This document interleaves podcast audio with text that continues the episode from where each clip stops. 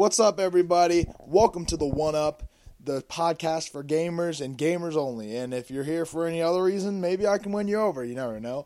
Got to keep an open mind when you're listening to these kind of stuff. My name is Matt. I'll be your host. And like I said, this is podcast is strictly for gaming, video games, and everything around that, such as news, facts, upcoming release dates. And I'll be covering everything from new games to old games, graphics, music, textures, levels, favorite characters, the whole nine yards.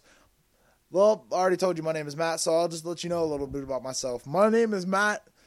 I currently reside in Ohio, and I am a huge gamer. Like ever since the beginning of time, I could ever remember. I always as I could remember. I've been gaming ever since the Super Nintendo NES game days, and ever since then, I've just been hooked on it. You know what I mean? It's my passion. I'm planning to be a graphic designer or a game programmer once I get done with school. So, wish me luck on that. Uh, strictly, I mean, this is my first ever podcast. You know what I mean? I've just always liked podcasts that they get the point across, and they've always caught my eye. Something I've always wanted to do, but I've never really had the time for it until now. I just I have the time for it now, so why not do it? Uh, so.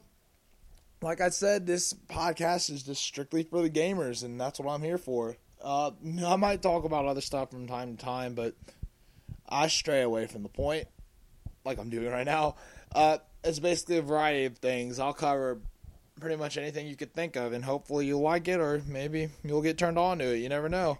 Um, first of all, like I said, this is my first podcast, so you got to level with me. I've just been noticing that there's other podcasts out like with video games and stuff, but I mean, there's not too many of them, and they're not really like just strictly about games. You know what I'm saying? And that's what I'm gonna try to accomplish here. I'm gonna try to just stick straight to the games. You know what I mean? Get you to what you want. Best part's dessert. I don't know what I'm talking about anymore, but yeah. So the first, I want to talk about some of my experiences with gaming, my favorite consoles, uh, favorite games. Um, let's just stick with that. My favorite console, I'm gonna have to say, would be the Nintendo 64. Why? Uh, that's a pretty good question. I I've always loved everything Nintendo. If I had to play just one thing for the rest of my life, it'd be anything Nintendo would put out because I am a huge Nintendo enthusiast. I'm I've just been in love with Nintendo. Uh, most like pre Xbox PS3 fans, Microsoft, Sony, they wouldn't agree, but you know what I mean. I'm more of a believer about the richness of the game and the story, and I mean I'm a huge Microsoft fan. I love Sony, but Nintendo is still my my choice when it has to come to this kind of stuff. So the Nintendo 64, it, I believe I got it for either Christmas or my birthday for when I was four years old. I can't remember. Um, and I was instantly in love. Like my first system I've ever played before I ask, but or before you ask, sorry, it was the Sega Genesis, and that's a great system too. But the Nintendo 64 still holds the key to my heart. I grew up playing Mario 64 and Mario Party, Donkey Kong, and all those good games. You know what I mean? Diddy Kong and Star Fox and The Legend of Zelda Ocarina of Time. And I still I have it hooked up on my main TV today, and I always catch myself playing some. I, I have a pretty rather large Xbox or not Xbox. I don't even know what I'm talking about anymore. Nintendo collection my largest game collection would probably have to be my Xbox 360 collection. It used to be my GameCube collection, but I had to get rid of half of that for funds for school and everything. But I mean, my Xbox collection has grown to over 120 games last time I've counted. Um, my second largest is a tie between my Nintendo 64 and my GameCube. I haven't really kept like straight count, but I'm pretty sure they're tied. I haven't counted for a while, and I've added new games to my collection my most valuable game I own is either Earthbound or um the Digimon Rumble Arena 2 for the GameCube. I mean, I one thing that's always been a, like a bother to me is how expensive Digimon games are. If you ask me, they're not quality games, but I guess it's just kind of the Earthbound thing. The fan base is what keeps it. So, my favorite game of all time, hands down, is Mario 64. And some people think that there's been better Mario games than that, and I mean, I I respect that, but the game itself isn't what won my heart. I mean, the game is amazing, hands down. Um, it's just the experiences I had with it, like waking up before I went to school and running downstairs and sitting on my recliner and playing Mario for an hour before I went to school, having my friends help me beat some levels, and everybody on my block had a 64, and we all loved to play it together. Um, my top three would have to go Mario 64, Sonic Adventure 2 Battle, also another game I've had amazing experiences with, and The Legend of Zelda Ocarina of Time, just be, just for the experiences, Phil. And I know maybe some people will differ, but it's just who I've been. Um, recently, I figured that maybe it's time for me to go buy a Wii U.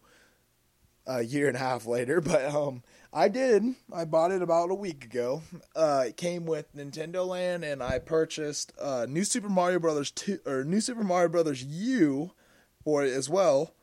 And that game was just amazing. It blew my mind. The new Super Mario Brothers series has been a great series when they first started, but it's kind of lost its touch. And I feel like New Super Mario Brothers U has brought that back to the gamer. You know what I mean? Just bringing bringing back the retro memories for the hardcore Mario fan while giving the newer generation of gamers something to love and cherish. You know what I mean? New Mario is just truly something magical. But I mean, enough about Mario. Let's just get back to what I was talking about: the Wii U.